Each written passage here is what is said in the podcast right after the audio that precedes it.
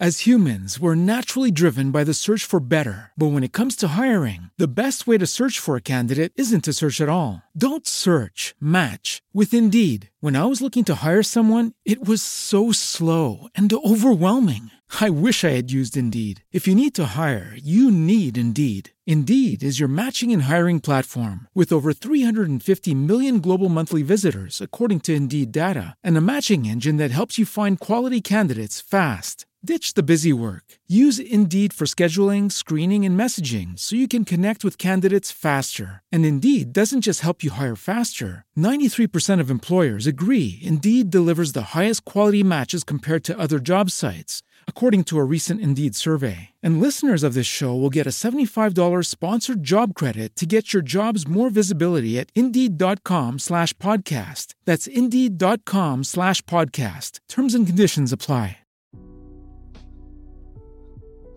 Benvenuti in questo nuovo episodio, io sono Alessandro Soraci e questo è Senza Maschere.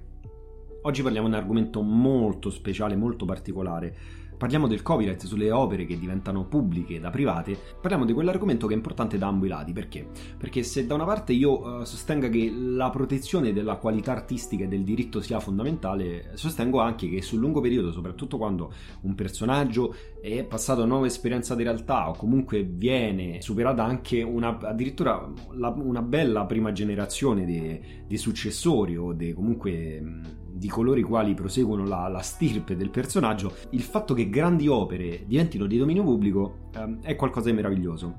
E quindi vorrei parlare di quello che oggi, comunque col 2021, è divenuto pubblico e anche capire un po' come funziona in questo episodio, cercate di capire insieme eh, come funziona, come non funziona ed anche come viene attuata la cosa, cioè nel senso che tante volte decadono dei diritti pubblici e poi tutte le case editoriali col fatto della libertà si scatenano a pubblicare versioni, controversioni e quindi fanno una guerra alla copertina perché ognuno ha i stessi testi, se non fosse magari per una differenza traduzione ma l'opera diventa pubblica.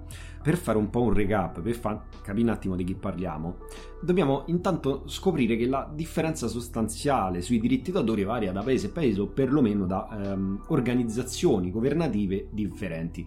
Questo perché? Perché in Italia si rispetta un tipo di eh, diritto pubblico o anche, anche un, un, diritto di, di opera, di, di, opera creativa intellettuale che, che più però asseconda quello che è una comunità europea. In America, per esempio, o in Cina è tutt'altro. Però noi prendiamo l'Italia e in Italia diciamo che per abbreviare la, il concetto, una casa editrice può stampare e quindi eh, pubblicare, diffondere quella che è un'opera di uno scrittore, se prendiamo i libri, eh, uno scrittore ovviamente che, che, è morto e che non deve dare dei soldi alla, agli eredi, questo qui lo può fare solo se sono passati almeno 70 anni dalla sua morte.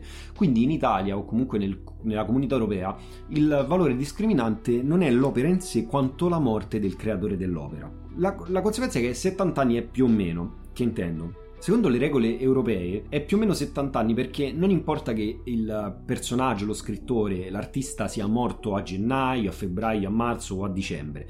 Quello che conta è che il diritto d'autore scade il 31 dicembre dei 70 anni.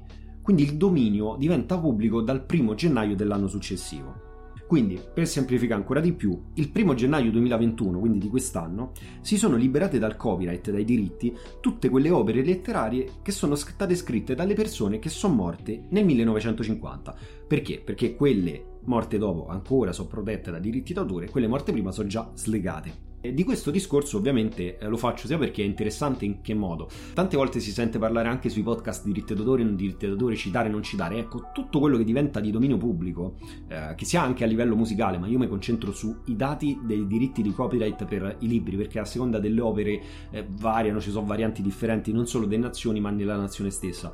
Fermandoci a questo, uh, questo ci libera uh, dalla possibilità di poter citare e quindi diffondere una conoscenza e una cultura aggiuntiva di opere importantissime anche attraverso i podcast, quindi uh, parlarne, citare dei pezzi, interpretare delle parti che diventano di dominio pubblico. Eh. Questa cosa è importante non soltanto per far fruire liberamente, cioè tu non incorri più in una violazione nel momento in cui hai quel testo e eh, inizi a, a, stampartelo e quindi a poterlo autoleggere nel momento della stampata, ovviamente non dobbiamo entrare in discorso nei, nei diritti d'autore delle traduzioni. Poi, poi, sul resto sicuramente ci sono molti più eh, cavigli a livello legislativo. Quello che conta è l'opera e che, come abbiamo visto, noi, per quanto riguarda noi, finché siamo in Italia o in Europa, eh, conta la morte ai 70 anni dell'autore. Questo ci può essere utile perché eh, possiamo vedere anche altre opere di autori magari a noi cari e, e vedere come, come, sia possibile eh, appena arriva arrivano i 70 anni di slegarlo.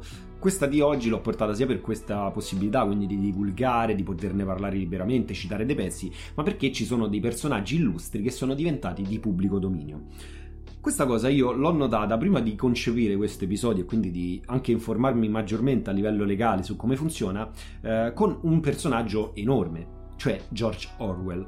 L'ho notato perché ho iniziato a vedere uh, a inizio anno su Audible un'invasione di versioni di libri, audiolibri in questo caso, quali 1984, romanzo enorme, iperattuale, moderno, che consiglio a tutti di leggere, o La fattoria degli animali, in tantissime versioni, proprio perché ogni casa editrice inizia a essere liberata e quindi eh, la corsa per la vendita, ovviamente in un mercato in netta difficoltà, in profonda crisi, è sia quello della guerra alla copertina, come fino adesso è stato, quindi tutti gli autori che negli anni precedenti si sono slegati, hai la possibilità di pubblicare senza dover retrocedere una parte dei diritti agli eredi, e, e l'unico modo per contrastarti in libreria è anche una parte estetica ovviamente. Adesso invece c'è un altro gioco che entra in gioco, scusate la ripetizione, cioè che tu, avendo quella libertà, puoi vincere in audiolibro se ti scegli un doppiatore con i controattributi.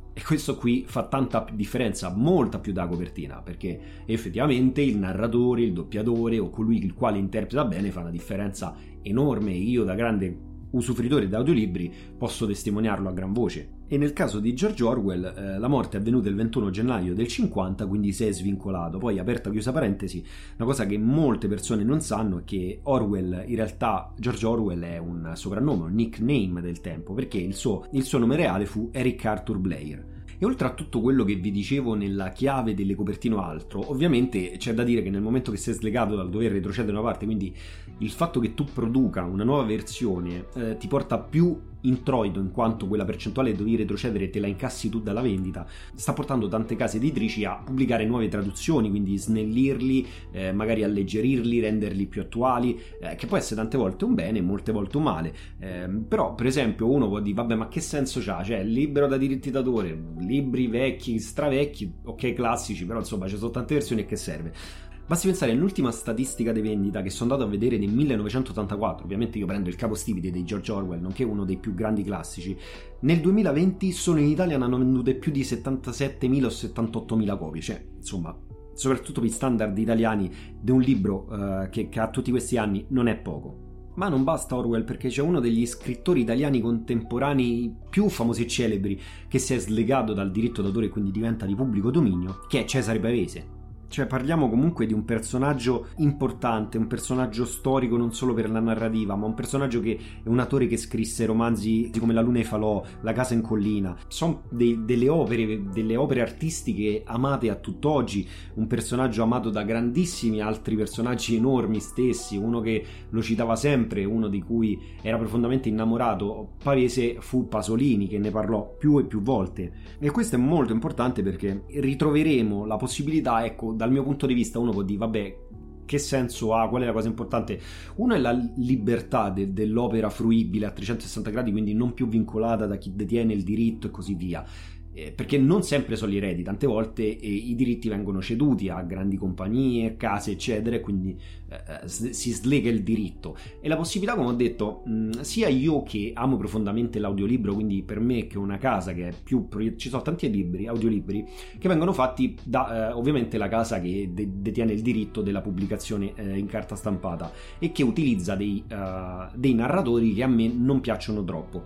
Altri invece usano dei doppiatori o dei narratori molto piacevoli quindi il fatto che questi possano portare questa, uh, questo tipo di libri, quindi di Orwell o di Pavese, eh, per me che ne so un usufruitore è, è un'emozione unica, eh, perché è innegabile che ho alcuni eh, sia narratori che doppiatori eh, di riferimento miei personali che potrebbero parlare del nulla mischiato col niente, io starei lì a sentirle per ore, altri invece parlano e raccontano e leggono libri meravigliosi, io mi rompo le scatole dopo dieci minuti, quindi questo è tanto. E in più ecco il fatto di poter uh, citare liberamente, perché uno magari adesso è tutto acerbo, quindi il podcast e cose, ma nel momento che le cose si sviluppano, quindi uno magari ha un podcast, uno magari sta su Twitch, i numeri crescono tanto, se uno cita pezzi interi è comunque perseguibile. Quindi uno vorrebbe leggere questo passaggio di 1984, magari un romanzo di Pavese, lo fai e potresti ipoteticamente, ovviamente parliamo di ipotesi, però a livello legale potresti essere perseguibile. Questo ci svincola ed è una cosa meravigliosa.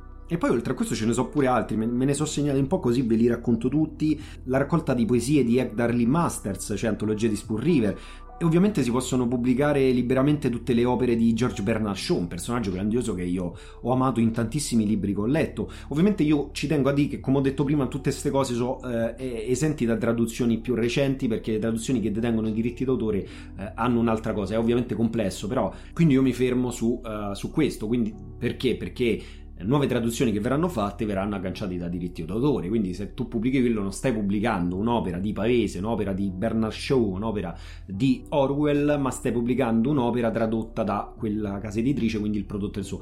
Ovviamente è complesso, ragazzi, è una cosa complessa come tutto quanto viene, se non alleggerito, cercano sempre di appesantirlo in tutto. Eh, però la questione diritti d'autore è molto complessa e ci può stare. Poi ci sono anche artisti meno conosciuti a livello di nome che però eh, eh, so, sono morti nel 50, questo è ovviamente un po' strano, eh, però se voi vedete grandi autori morti nel 50 saprete che sono slegati dal diritto d'autore. E io prima di concludere vorrei fare una piccola panoramica, mi sono andata a guardare al volo, quindi non sto a fare un trattato legislativo perché non sono colui il quale eh, ne ha la competenza a livello profondo né mi arrogherei questi diritti, però ho cercato di fare un'analisi pure da altri paesi per cercare nel breve eh, di dare un, una curiosità, ecco, quel, quello che sto a fare io l'avreste fatto voi, ve lo ritrovate sul podcast e, e, lo raccontiamo insieme. Sono andato a vedere in altri paesi come funziona, quindi i paesi di riferimento, eh, che possono essere la Cina, gli Stati Uniti e così via. In posti più o meno accomunati. Ho cercato, ho cercato di questi che rappresentano più o meno uno standard e so tipo la Cina, il Canada, eh, Nuova Zelanda, dovrebbe essere anche l'Australia. In pratica il copyright si estende per 50 anni dalla morte dell'autore. Quindi non è più il 50 ma il 70 nel loro caso.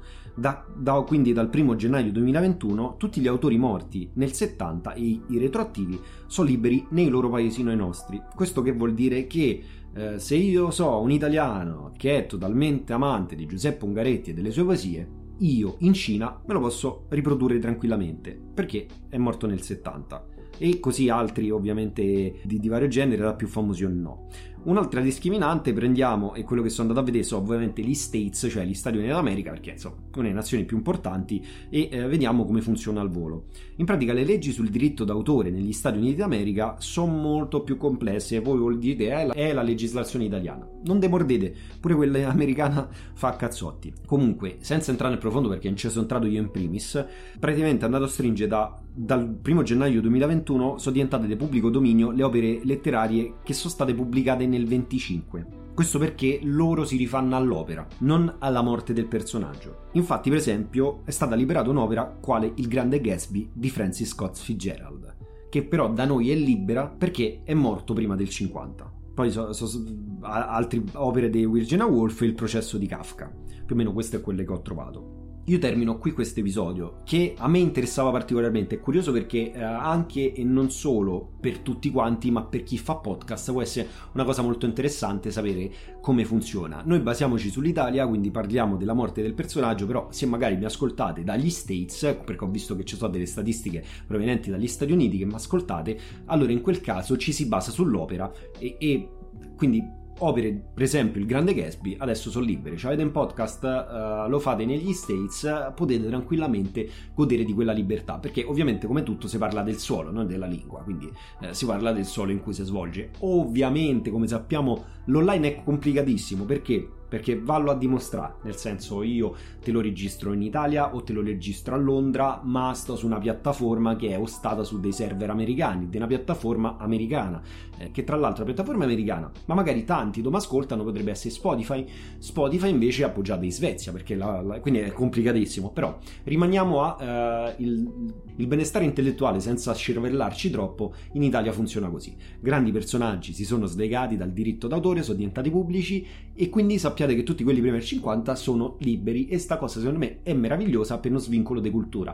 Ovviamente tanti di voi potrebbero dire come io in primis forse dobbiamo riabbracciare, far riabbracciare più persone possibile alla cultura e alla lettura, vero, però intanto che noi che ne amiamo abbiamo questa possibilità è sicuramente un, uno strumento aggiuntivo proprio a livello di onestà intellettuale perché ovviamente ad oggi visto che il mercato dei libri e la letteratura è in crisi 5 euro di libro insomma eh, in, nella parte più fortunata del mondo non fanno problema a nessuno, ma è bello il poter eh, utilizzare parti, rimpastarle, parlarne con gli altri a livello pubblico, creare prodotti, raccontare, eh, citare e così via.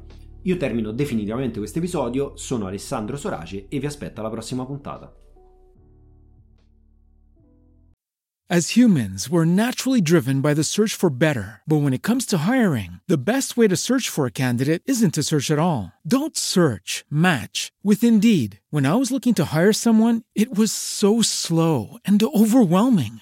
I wish I had used Indeed. If you need to hire, you need Indeed. Indeed is your matching and hiring platform with over 350 million global monthly visitors, according to Indeed data, and a matching engine that helps you find quality candidates fast. Ditch the busy work. Use Indeed for scheduling, screening, and messaging so you can connect with candidates faster. And Indeed doesn't just help you hire faster. 93% of employers agree Indeed delivers the highest quality matches compared to other job sites, according to a recent Indeed survey. And listeners of this show will get a $75 sponsored job credit to get your jobs more visibility at Indeed.com slash podcast. That's Indeed.com slash podcast. Terms and conditions apply.